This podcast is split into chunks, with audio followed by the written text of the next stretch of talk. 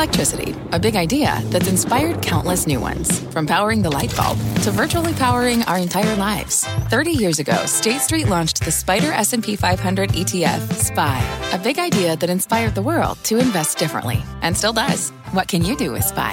Before investing, consider the fund's investment objectives, risks, charges, and expenses. Visit ssga.com for a prospectus containing this and other information. Read it carefully before investing. SPY is subject to risks similar to those of stocks. All ETFs are subject to risk, including possible loss of principal. Alps Distributors, Inc. Distributor. Bring in show music, please. Hi, I'm CNBC producer Katie Kramer. Today on Squawk Pod. Green arrows, reprieve. Inflation may, may have peaked, and the markets cheer. 7% in the NASDAQ is a big move. Well, for one day so far. But man, if you missed that rally yesterday, you got to be hurting. Can the Fed help all the hurt? New Jersey Governor Phil Murphy on what consumers need. I'm on the side of aggressive behavior because otherwise, a lot of inflation is sentiment. To feed that positive sentiment in the economy, they've got to take some more steps. Plus, China finally backing off harsh COVID restrictions, the fake blue checks wreaking havoc for some companies, and cryptastrophe. FTX continues its crumble, investors scramble to cash out. The big question is are we going to see some customers getting their money out or not? It's Friday, the 11th day of the 11th month. Happy Veterans Day. Squawk Pod begins right now. Stand Becky by in three, two, one. Cue please. Good morning, everybody. Welcome to Squawk Box here on CNBC. We're live from the NASDAQ market site in Times Square. I'm Becky Quick along with Joe Kernan and Andrew Ross Sorkin. First up today on the podcast, have we peaked? Wall Street saw a huge rally Thursday, the major averages having their best day since March 2020. Hmm, what else happened around then?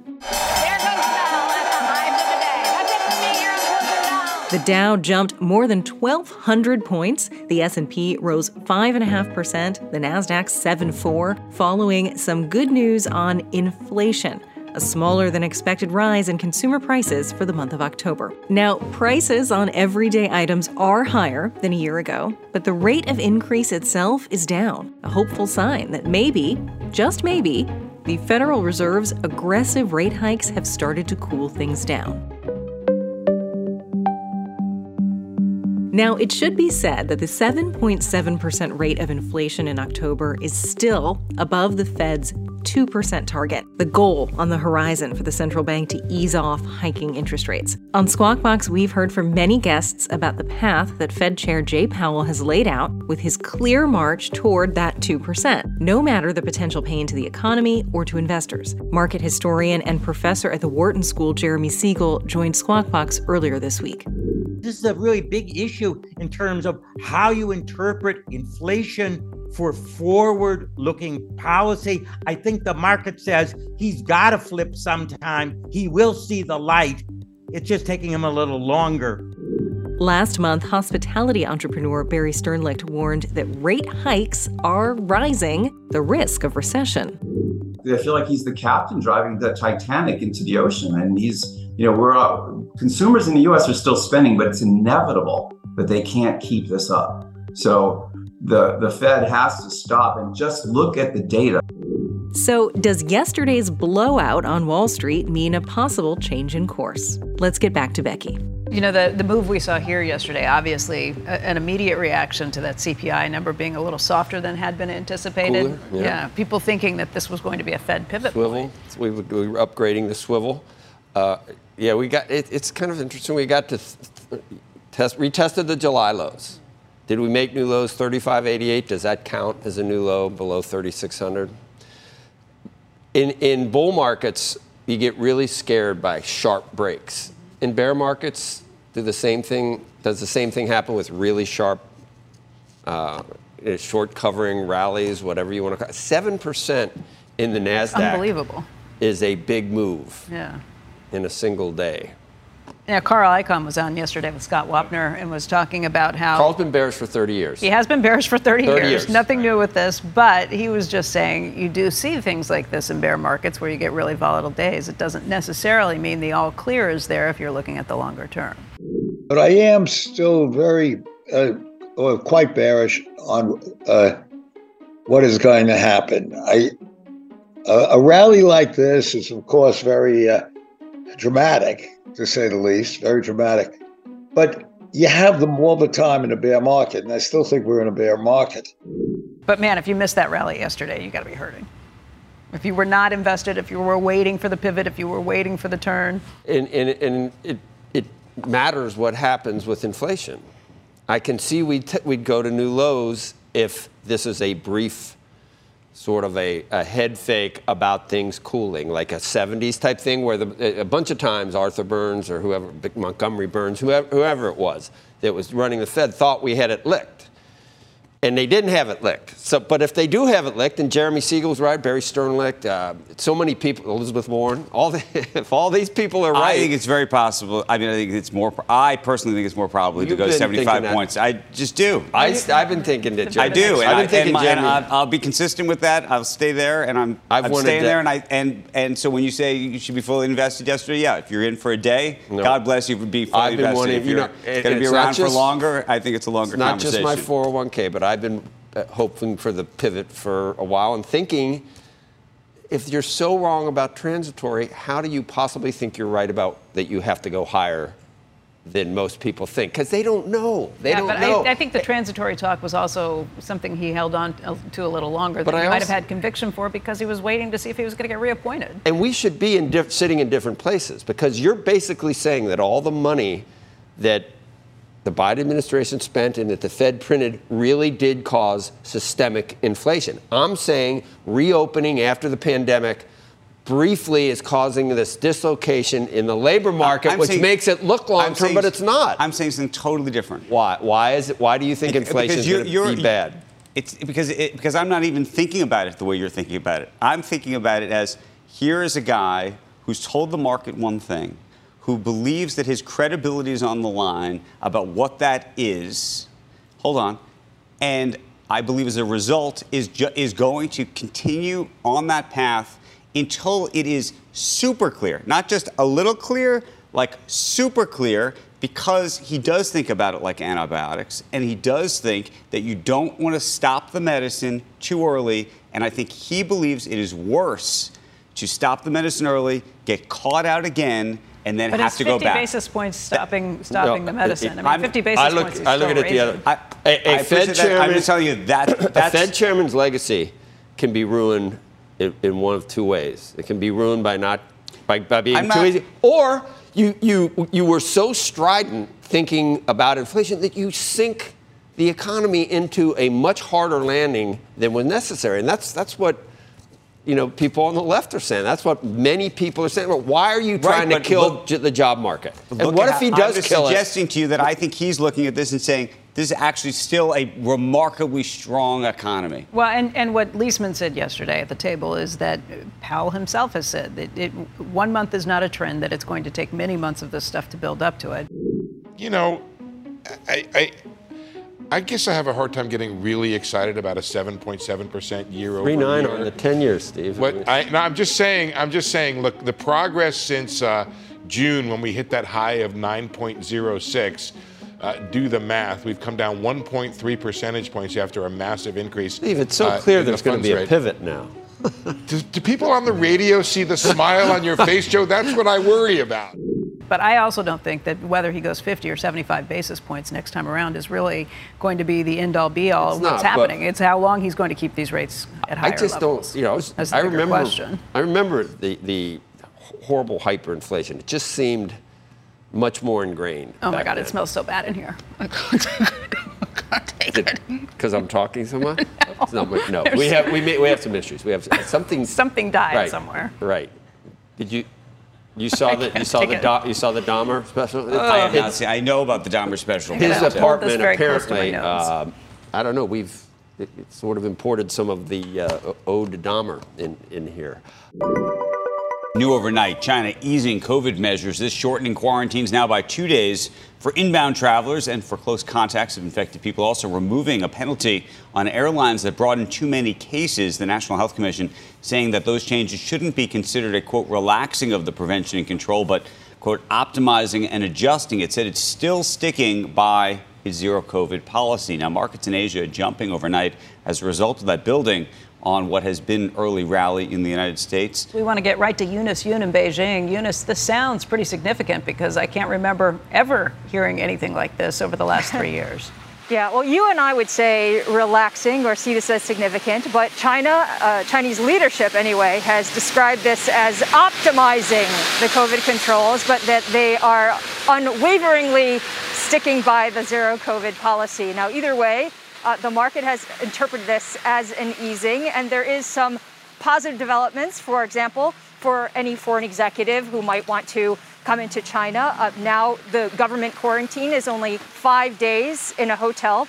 Uh, that's appointed by the government as opposed to seven days, so a shorter period, and then another three days if you have a home here to be monitored there. And then uh, you'd only have to take one negative COVID test, a 48 hour instead of two. And then finally, uh, it might be easier for you to catch a flight here because uh, the policy that U.S. airlines as well as other foreign airlines really uh, found unreasonable by China is the circuit breaker policy, which was that China would suspend flights if there are infections that were detected on those flights. So uh, that policy is now over, and there's also some positive developments for those of us who live in China. Uh, first of all, some of the more extreme measures are being mitigated. So, for example, um, the uh, positive cases and their close contacts are still rounded up, but the close contacts of the close contacts are now no longer rounded up and put into government isolation. The uh, risk is redefined, so it's now high and low as opposed to high, medium, and low. And the point of that is that fewer people, in theory, will be put on lockdown. And then uh, there's supposed to be uh, the citywide mass testing is going to be discouraged. So all of that is a positive development that's being sent, um, a signal being sent, but at the same time, people aren't really sure how these are all going to play themselves out and whether or not it really gets to the underlying problem with zero COVID, at least when it comes to the economy, and that is, will it solve the uncertainty that zero COVID creates? Eunice, thank you. I have so many questions. Uh, one of those questions is why are you standing on the street in the rain? And I'm guessing because it still has complications in terms of getting back in and out of offices. Twitter's new uh, pay for verification system rolled out Wednesday, not a minute too soon. Uh, but it's not going well. Yesterday, Eli Lilly had to apologize. And this time, a fake account with the handle at Eli Lilly and Company with a blue check mark sent this tweet saying, uh, we're excited to announce insulin is free now, free just for everybody. The fake profile used the company's logo as its profile picture and appeared to be a legitimate account at first glance. After it began to pick up steam online, the real Eli Lilly account sent this message. We apologize to those who have been served uh, a misleading message from a fake Lilly account. Our official Twitter account is at LillyPad. So it wasn't served as, we can't even in can't determine it. You can't determine anyway. this is the problem with the eight bucks being paid for the Twitter checkmark. I can see charging eight bucks, but make it look something different. But what I don't like, understand, the, it, it, this the blue checkmark sounds like you're verified and that somebody's looked into you are that, and that's what we've used it as this entire time. I think worse than that is the idea, and, and this is the part that I just don't understand why he'd want to put the company in, in this jeopardy. I think it's very possible that Lina Khan from the FTC or somebody else is going to say enough already. Well, a bunch of people quit yesterday. well, the, a couple people from, from private. Yes, yo, but, my, yo, but my po- but, but the point is, what's going to happen is there. You know, he's worried about making money now. Well, when there's billions of dollars of fines by the FTC because they have not that because they are not, um, you know, working through the consent decree because you're having all of this kind of behavior all over the all over the site. That's a problem, and that's going to that could actually have a real right. economic cost they moved the, this up, but I'm going to read the rest. The fake account has since been removed, um, it, and the company logo from its profile. But then there's some other ones. It, it, was, it wasn't the only incident. New York Times reporter, did you see it? Maggie Haberman retweeted news from a verified account pretending to be an ESPN reporter and tweeted she got fooled by this system. And then uh, last night, Lockheed Martin, a, a fake account, tweeted that it's all, a mess. all weapon sales, all weapon sales to Saudi Arabia, Israel, and the United States are going to be halted until there's further investigation right. into start talking a about record the, of human Let's start talking about the real danger. Abuses. At some point, there's going to be real danger to people, either either human danger or there's going to be danger, by the way, to the stock markets Think, think about what, what could get What published could and, and, put out. and, and move the markets in certain ways. Especially I mean, at a time when like Sam Bankman-Fried and all of these other people are Totally. tweeting all of their intentions. That's in our world, things. but then, you know, call me about Ukraine or Russia or, or any of the other places that uh, Taiwan. have, have have complicated situations right now, and complicated is like the polite word for it. Right. The accountability question becomes whether whether regulators actually at some point step in and say, like, enough already, we're not doing it this way, and you're going to have to actually abide by something else.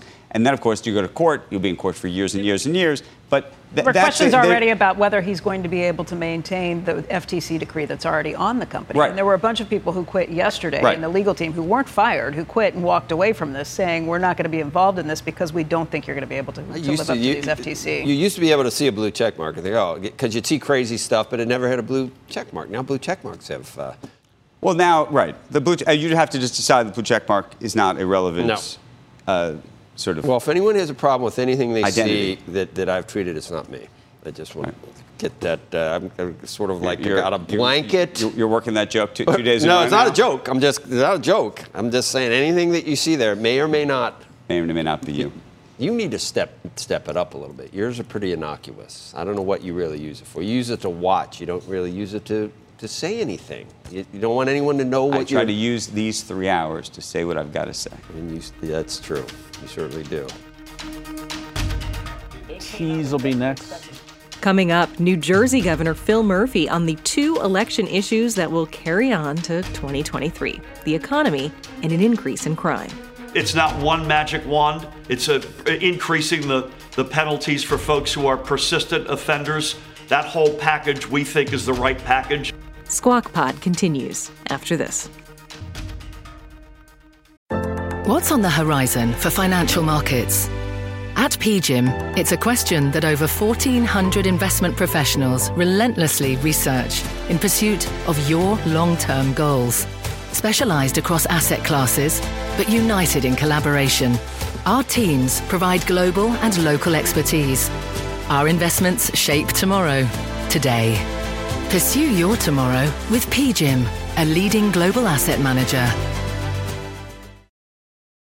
This podcast is supported by FedEx. Dear small and medium businesses, no one wants happy customers more than you do. So you need a business partner just like you. Like FedEx, who understands your passion for serving your customers because they have the same commitment towards you. That's why FedEx offers you picture proof of delivery, packageless and paperless returns, as well as weekend home delivery to 98% of the U.S. on Saturday and 50% on Sunday. See the FedEx service guide for delivery information. What's more, FedEx Ground is faster to more locations than UPS Ground. Trust FedEx for timely deliveries. See what FedEx can do for your business. Absolutely, positively FedEx.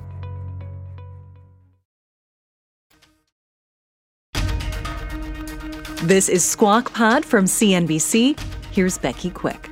Our next guest has unique insight into the state of the economy. New Jersey Governor Phil Murphy joins us this morning. And, and, Governor Murphy, thank you for being here this morning. We are trying to get our arms around what's happening in the economy because it feels like things are changing at a pretty rapid pace.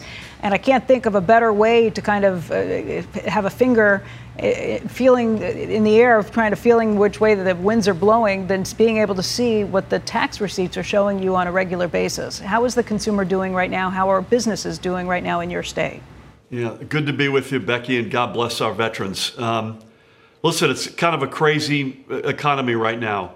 Uh, a, a tale of two cities in many respects. On the one hand, our revenues have stayed strong. They've softened a little bit of late, but in particular, the sales tax revenues, which tells you that people are still consuming uh, at a pretty solid clip, have stayed strong. Our unemployment rate is the lowest it's ever been. We've been upgraded several times this year by the rating agencies. We've got a massive surplus. We've reduced indebtedness. All that's good news. On the challenging side, you got a lot of pain at the kitchen table, a lot of affordability challenges, which we all know. Inflation, obviously, driving that. Uh, in some cases, things that we can control. So we've had a massive property tax relief program in place, and other things that are beyond you, like a war, a war in Europe. And I worry about what's around the corner. You know, I'm encouraged by the by the seemingly softening of the inflation uh, that, that that fed the markets yesterday. I'm Paul Volcker was a close friend. I continue to be in the in the camp that you you got to wrestle this thing aggressively to the ground before you can declare victory. But it's a it's very much a, a, tale of two cities right now. I wanted to talk to you about that. You are a former senior director at Goldman Sachs, as you mentioned. Volcker was a friend. You, you understand markets. You understand the problems of inflation, kind of getting fixed into the economy. Um, the markets reacted with great relief yesterday to see a number of 7.7% versus the 7.9% that was expected versus the 8.3% from a month earlier when you're looking at year over year inflation. But that is still an incredibly high number. You think that this is something where the Fed is going to have to continue to raise rates aggressively? Are you talking 75 basis points and then keeping rates higher for a much longer time? I mean, you've got folks who are much more qualified to answer that uh, than I, Becky, but I, I would think, and, and this get, brings me no joy because this is brutal at the kitchen table. But I think, if anything, the Fed continues to overcorrect. Uh, I'm on the side of aggressive behavior because otherwise, a lot of inflation is sentiment. It's not just the reality of the math, it's the sentiment. And, and, and, and when folks wake up and realize, you know what, the, the, the Fed and all other weapons that we have are as aggressive as they are, it must be making an impact. Therefore, I believe when I look out six or 12 months from now, I'm more optimistic than I am today. Uh, to feed that positive sentiment in the economy, I think they've got to be they've got to take some more steps. That'd be one guy's opinion, and I don't say that with any glee because that means more pain for all of us. Yeah, you said six to 12 months, you think we'll be in a better position. I assume you mean just in terms of inflation and how it's going on that front. Where do you think we'll be in terms of employment? You said you are worried about what's coming. What, what specifically are you yeah. worried about? I mean, I'm, I'm worried that I don't think history gives us one example. You all may know this better than I, where the Fed has been this aggressive and the economy didn't cool substantially. So, whether that's a recession, if it's a recession, how deep a recession, I don't know. There's a lot of liquidity on the sidelines. If you just look at our balance sheet, we've got a massive surplus, we've got a large shadow surplus, we've got unspent American Rescue Plan money, uh, bipartisan infrastructure dollars to be spent over five years, other monies coming from the Inflation Reduction Act or the or the CHIPS Act from the summer. I don't think our state is different than a lot of other American states. Uh, you've got that reality with institutions, companies, to some extent households. That all of that leads me to believe that the economy is going to cool, but I, I, personally don't see this thing uh, tanking in a in a very substantial way. Governor, your party did better than anticipated in the midterm elections. There was not a red wave. Um, but there are some issues that are incredibly concerning, not just inflation, not just higher prices, but crime too. And I'm speaking as a New Jersey resident. I mean, I was reading that so far this year, there have been 14,000 cars that were stolen. That's up 14% from this point last year. And it's up 36% from this point two years ago. What the heck is happening? Yeah, I mean, we're not immune. New Jersey's numbers, unfortunately, uh, you could put America instead of New Jersey. Uh, there's a little bit of good news, Becky, and that is the, the most recent months, because of steps we've taken, uh, the, the, year over year is actually down substantially, thank God. We just announced a whole bunch of other steps uh, earlier this week. Uh, it, there's no question it's an epidemic, uh, but there's also no question that I think we've got the right weapons in place to continue a reduction that we've seen over the past couple of months. A, a better news story, thank God, is violent crimes, shootings, homicides are all down meaningfully year over year. When I say meaningfully, 15 to 30 percent reductions uh, between 22 and, and 21. But listen, they're north of zero. You can't be happy about anybody getting shot or anyone's car being stolen, particularly when you know a lot of those car thefts are associated with other violent crimes. We think we've got the right playbook. Uh, but time will tell. I mean, what is the right playbook? You're right. This is a national issue. Uh, it, has been crazy to see some of these things the last couple of years. So, what went wrong, and what are you doing to fix it? What what, yeah, what should other people be doing? Combination of a lot of things. Uh, we, we, we've invested aggressively in license plate, uh, automatic license plate reader technology. That's one uh, important um, step. We've loosened the ability for our police to give chase. We've extended uh, meaningfully and deepened a car theft task force uh, we're going to invest in pretrial services, meaning for that period between you get arrested and when you go to trial. Uh, we do, this is not Jersey alone, it's the country. We do very little, uh, in, in, including monitoring your whereabouts as well as giving you some services like mental health. uh, uh, housing, whatever it might be. So it, it's not one magic wand. It's a, increasing the, the penalties for folks who are persistent offenders. That whole package we think is the right package, and we're seeing we're beginning to see some progress. I believe we'll see more in the months ahead. Governor Murphy, thank you for your time. We always appreciate seeing you. Good to be with you. Thank you. Next on Squawk Pod, the week's biggest Wall Street drama the FTX fire sale.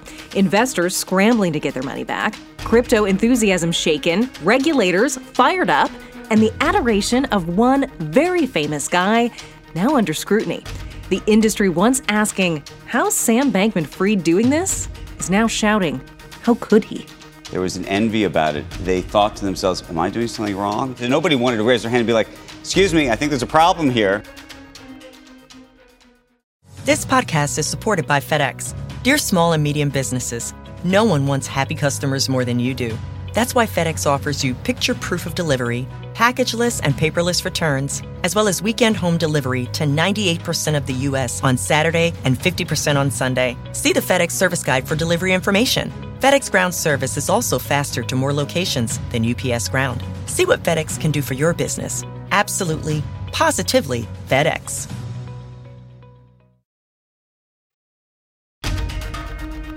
You're listening to Squawk Pod. Stand Andrew by in three, two, one. Cue Andrew.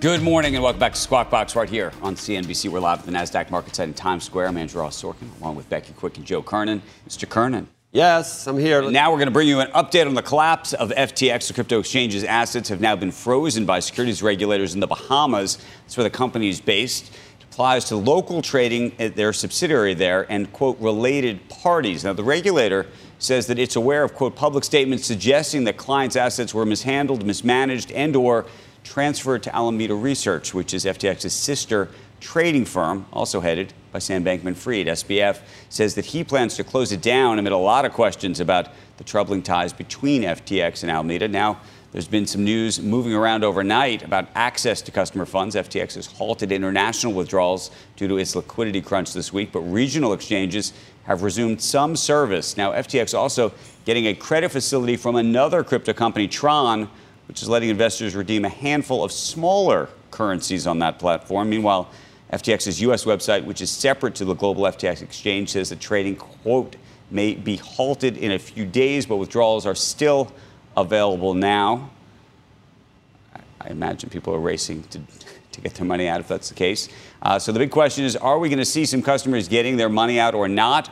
All this is Sam Bankman Fried is still looking for cash to keep it all afloat. SBF himself has warned of bankruptcy if he can't secure that capital. And sources now say that FTX has at least an $8 billion hole on that balance sheet back in 21. The venture firm of Coinbase actually invested in FTX in its Series B. And I asked Coinbase's CEO Brian Armstrong yesterday whether he saw any red flags given what he knew about their numbers versus the fact that he had his own in Coinbase. Why so many people in crypto feel duped, and I, I do as well, is that I look back at all the interactions that I had with Sam, and um, you know, I felt like he was a very bright and uh, genuine and eager person, perhaps a bit young. You know, he's um, perhaps a bit um, reckless in certain moments, but not not corrupt. Not um, and, and again, I hate to use that word because we don't know exactly what happened. You know, sometimes people they get in over their heads, or you know, misunderstandings happen, and so we we should wait to reserve to see what what happens. Um, you know, when all the facts are in. But you know, the other thing I you mentioned the numbers. Um, I was aware of our revenue last year. We did seven billion in revenue and about four billion dollars of positive EBITDA, and I was aware of their revenue um, just as an investor, which was more like around one billion. And I was surprised at how much um, cash they, that they seem to have, and Sam seemed to have, to go out and perform various um, you know investments in the market, both their ventures arm and you know buying nine percent of Robinhood and various political donations. And I did have I did wonder at times. I was thinking, where where is all this cash coming from? And so you know, you always look back 2020 hindsight, but I certainly didn't feel um, anything enough to speak up. And so I was as surprised as anybody. I think there are a lot of people uh, feeling that way right now. Um, That's the same thing Mike Novogratz said yesterday, is that he himself was looking at it thinking, where is he getting all this cash deals? and I think a lot of people, to be honest with you, were, were very quiet about that because they were jealous. There was an envy about it. They thought to themselves, "Am I doing something wrong? How is this guy doing all the?" And, and, and it wasn't just how is he doing it. It's almost feeling uh, bad about yourself that you couldn't do. And, and so nobody wanted to raise their hand and be like, "Excuse me, I think there's a problem here." Right. Well, in the- because in, the good times that Alameda was doing some, almost some riskless type arbitrage with some of you know, That's what getting they- some of the interest said, rates. yeah, with and- the- with- with and- the- Well, and- early and it on, was when more- he was just transferring it from, you know, he, he was buying in the U.S. and selling them in Japan. right? And, There was whatnot. riskless, basically, that was like Right. riskless arbitrage trades. And the other one with the interest, I mean, it made hundreds of, of millions of dollars like in, in short order. And then you could put Right. that back in, you know, you'd get But he- it- look, he I was think a- he thought, he thought he could keep going. And he was running a prop desk effectively. He, he was Right. running his own hedge fund, whereas Coinbase was never was never that, right? Coinbase has has no. As far as we know. No, no, I it's know. not as No, far I as we know. know. I know. I, I feel. I feel very comfortable saying saying that. Right. It's a U.S. Well, based you company. worried about- it's a publicly traded company. It's a different You situation. were going all the way to the, the basis of crypto in general at one point, and, and it, there's I, I, the underlying asset do- isn't necessarily questionable at this point, but people are treating it like it is at this point. Well, I think there's a the difference between underlying Bitcoin and crypto, like any There of these. is. I also think it's a valuation issue, which is just how much does it actually have to be worth? Somewhere between a, a dollar and sixty-two thousand Bitcoin. At the moment, th- that would be the range. The range may be lower, the range may be higher. I've never thought that it has to be imbued with the kind of value that it's been imbued with. Following this morning's conversation, FTX, from its official account, tweeted that it has filed for bankruptcy, and Sam Bankman Fried, its embattled CEO, has stepped down. John Ray has stepped in in his stead, and the new team, for its part, has asked for patience from its customers and investors while it sorts out the proceedings. And that is Squawk Pod for today and for the week. Was this just one week? Squawk Box is hosted by Joe Kernen, Becky Quick, and Andrew Ross Sorkin. Tune in weekday mornings on CNBC at 6 Eastern, and hopefully, we'll get a few things figured out by Monday. To get the best of our three hour morning show right in your ears, please follow Squawk Pod wherever you get your podcasts. Thanks for listening. We'll meet you back here on Monday. Have a good weekend. Uh, we are clear. Thanks, guys.